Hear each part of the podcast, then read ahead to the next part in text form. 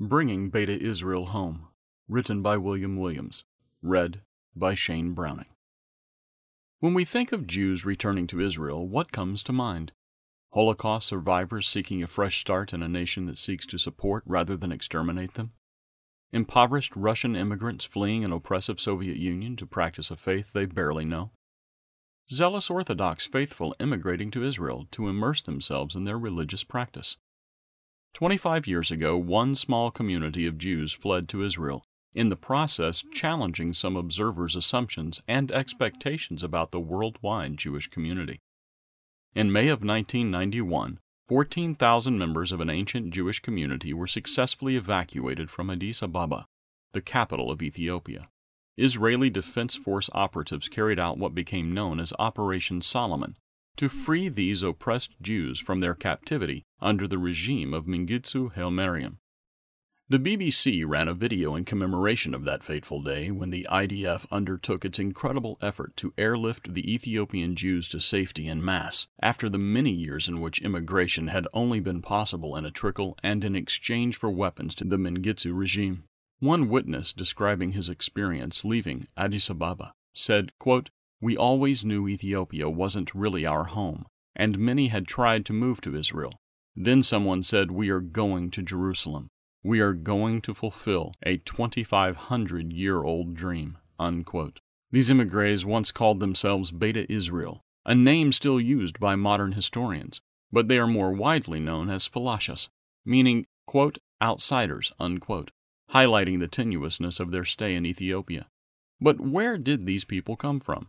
How did they get there? A community of Jewish Ethiopian believers living as outsiders in a country at some distance from what was the original homeland of the Israelites. One article on the Jewish Virtual Library describes the dilemma regarding their roots.